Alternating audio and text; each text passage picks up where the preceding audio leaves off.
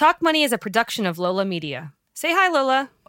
For updates, further breakdowns, and past episodes of this podcast, sign up at thetalkmoney.com. If you enjoy our podcast, help us get the word out. Write a review on Apple Podcasts. It goes a long way to help us reach more ears.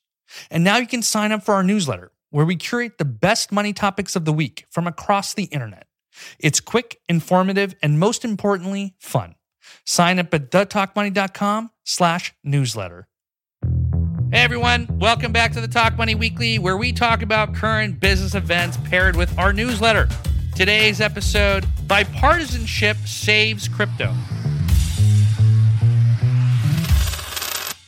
So, for those of you who don't know, there's been this $1 trillion infrastructure bill that's gone back and forth in the Senate whether it should be passed or not and you know this amendment and that amendment. Obviously an infrastructure bill of this magnitude it's huge. Started off at like 2 trillion and now it's down to a trillion. Now what goes into an infrastructure bill? Well it's exactly what it sounds like infrastructure.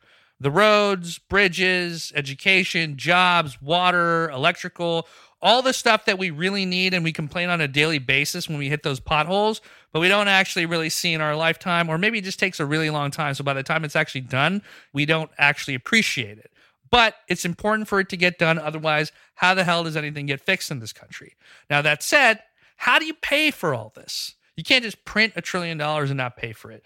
Obviously, the money has to come from somewhere. In this case, the money is coming from taxes and different tax codes. Now, in the case of the infrastructure bill and why it was such a pain to pass was because there was a little thing that they were trying to do, which was extend the tax code definition of a broker to include people in the crypto community. And that meant that it wasn't just the exchanges. So, not just Coinbase or Binance where you buy and sell, it was all the other folks involved. So that basically would mean that crypto is being treated as a traditional finance. Traditional finance system would be like the banks, where you have a buyer, a seller, and a middleman. Now, the thing about crypto, it's not just a buyer and a seller and a middleman. In this case, the middleman would be the exchange, like a Coinbase or a Binance. But then obviously you have all these other community members. You have the software developers. You have folks that are mining crypto. You have people that are validating crypto. So essentially, they're using their computers to validate these transactions. And you have a group of folks doing this so that this thing is basically like, okay, once it's like validated, then it can never be changed right? So the whole point is to counter corruption. It's to counter manipulation in a system. Everything that happened in 2008 and it probably still happens now. The whole point of crypto, the whole point of Bitcoin and all these things is that it's a decentralized system. So the transactions are very transparent. It's a public ledger, but the people that are a part of this community are anonymous. A lot of this is based on privacy and security of these folks. And so that little definition of broker to include all those folks would mean that their privacy and security would be gone, but also that they would be part of tax reporting and information that they might not even have. And so the crypto community were like, no, no, no, no, this can't happen. Like, this is actually completely counterproductive to the whole thing around crypto. And it doesn't make sense for us. Like, people like Jack Dorsey from Twitter, Elon Musk, they all spoke against it. All the crypto community and investors and creators and you name it, they all came forth and were like, dude, what are you doing? Like, you're going to smash innovation. You can't just like force people to start reporting data for tax purposes. Obviously, the exchanges can do that because they're making these transactions. And so, if a Coinbase has to do that, of course, yes. If you buy and sell crypto, then yes, you pay your taxes on that. But to include everybody else would just be like, okay, you guys, you can't treat this like the traditional system because it's not. And luckily, luckily, three senators saw that in the bill and they're like, yo, we can't let this happen. We want the best minds here. We want the best tech innovators here. We think crypto is actually really, really good for our system and for our country. And those three senators, by the way, came from both parties. So it was Senator Ron Wyden, Democrat from Oregon, Senator Cynthia Lummis, Republican from Wyoming, who, by the way, is very pro mining. When we talk about mining, we talk like Bitcoin mining and stuff like that in her state because she thinks that, hey, this is great for the job market. This is great for innovation. We can provide you like low electricity costs, etc. And we have Senator Pat Toomey from Pennsylvania, who's also a Republican. And guess who was also one of the cheerleaders on this whole thing? Your boy, Senator Ted Cruz. Ted Cruz was actually on Twitter congratulating all these folks, including Senator Ron Wyden, a Democrat. What world do we live in right now? We live in a world where folks actually can see eye to eye and not just like get bogged down in, you know, politics. They just saw that, okay, we all stand together on this. We're pro crypto. We're pro what this can do for this country. Let's all get on board with this. So they come up with this amendment that says, hey, you got to exclude all these folks from it. Just make it about the exchanges. Okay, we'll be fine with that. But then these two other senators come back and they throw a whole wrench in the system. And those two senators, Rob Portman from Ohio, a Republican, and Mark Warner, Democrat from Virginia, so also a bipartisan effort, opposed this amendment. So it's weird. Like I guess you could see them as the old guard, although from what I hear, Mark Warner is like big fan of technology and has been an entrepreneur, and so it's actually disappointing that he decided to go against it. But I think he's one of those like I just don't understand crypto. The other thing that I read about was there's this guy, Jake Chervinsky, who's a lawyer for the crypto community. And he said something like, Word on the street is that it's the Treasury that's been behind all this because of their fear of crypto. So was the Treasury and their goons influencing these two senators? I don't know. I don't know how politics work. I only know it from House of Cards, and that shit looks terrible. I can't imagine what it takes to get all this stuff done. Can you imagine Ted Cruz saying nice things about a Democrat on Twitter? I mean, if anything, they should make an entire season of House of Cards based on this whole thing. I think that would be fun to watch. Not starring Kevin Spacey, of course, uh, maybe someone different like Ted Cruz. So now you basically are looking at two bipartisan ships against each other, which is crazy, by the way, over crypto, the old versus the new. You got the new who's saying, hey, technology, things are changing. We understand this. We understand the future about this. This is pretty cool. We need to protect this. And then you see folks who are like, I don't get it. I don't understand it. So, you know, we fear what we don't understand. We're going to be against it, not realizing the damage that it can be done. And look, a lot of people understand technology, but at the end of the day, it is hard to wrap your head around a lot of the stuff that's happening in crypto.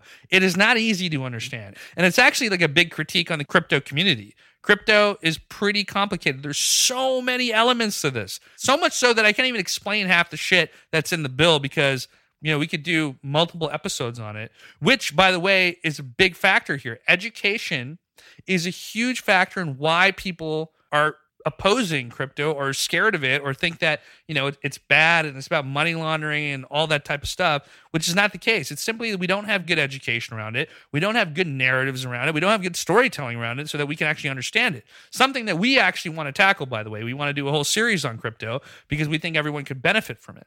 But the whole argument to say that like well this is bad this is what people are using to launder money and whatnot.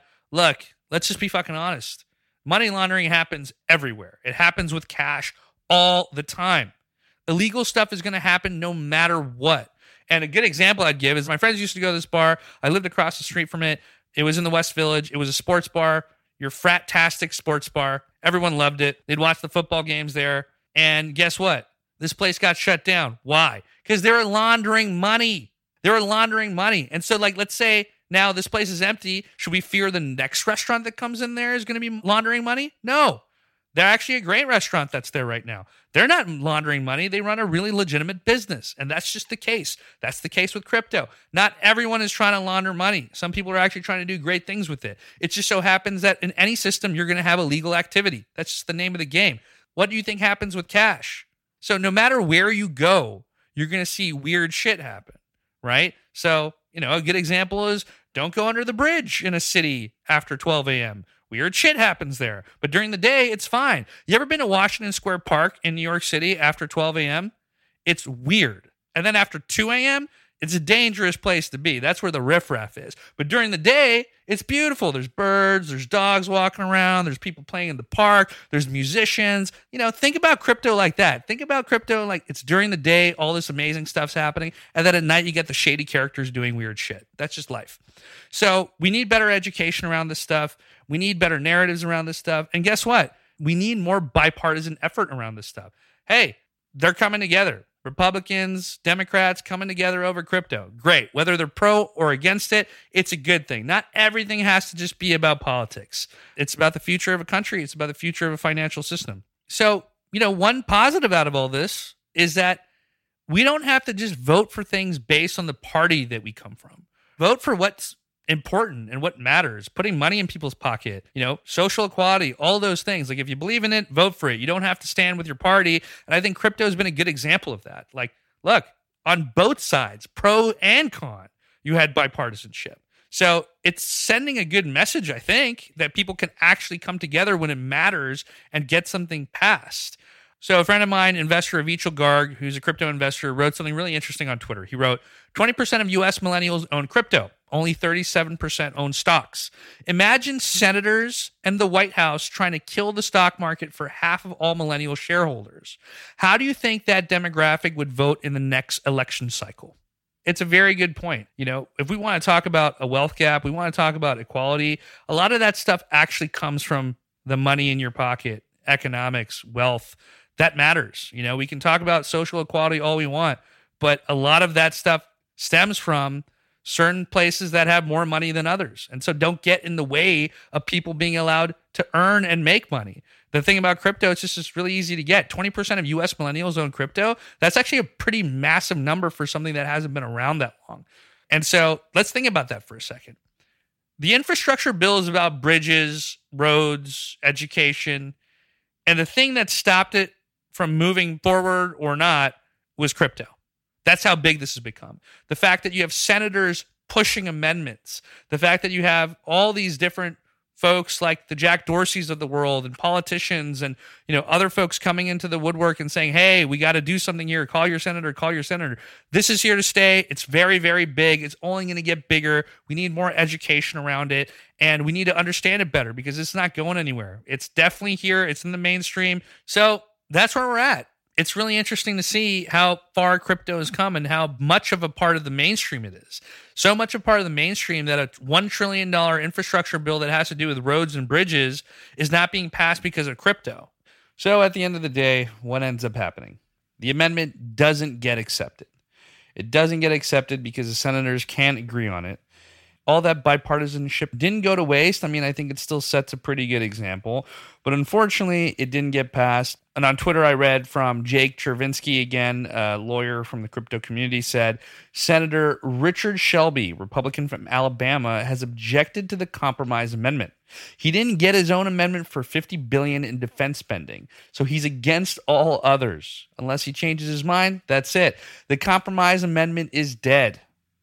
FYI, he's retiring at the end of this term. Then Jack Dorsey followed up with amendment killed to get more military spending. Wow. Wow. So, man, yeah, this is really some House of Cards shit. It's some petty, petty shit. So I guess one senator didn't want to vote for the amendment because he didn't get his way on his thing. So, from what I understand now, yes, now that the infrastructure bill has passed without that amendment, this will now get sent to the House for investors. This potentially pushes things away outside of the US. And so now a lot of the crypto community are going to the House to try to push to make sure that they can be heard and get that amendment put in place. So I guess that's one of the good things about politics in this country. You have second chances and second chances again. So let's see what happens. But at the end of the day, it seems that, that not many people really understand crypto and cryptocurrencies and the future of them. Um, Ted Cruz actually wrote another tweet, funny enough, that there's only like five senators, three of which worked on the amendment that actually understand cryptocurrencies. So education is the most important thing right now. Making this understandable for folks. Crypto is super complicated. That's it for this week. Make sure you're subscribed to the newsletter, thetalkmoney.com slash newsletter. Until next time.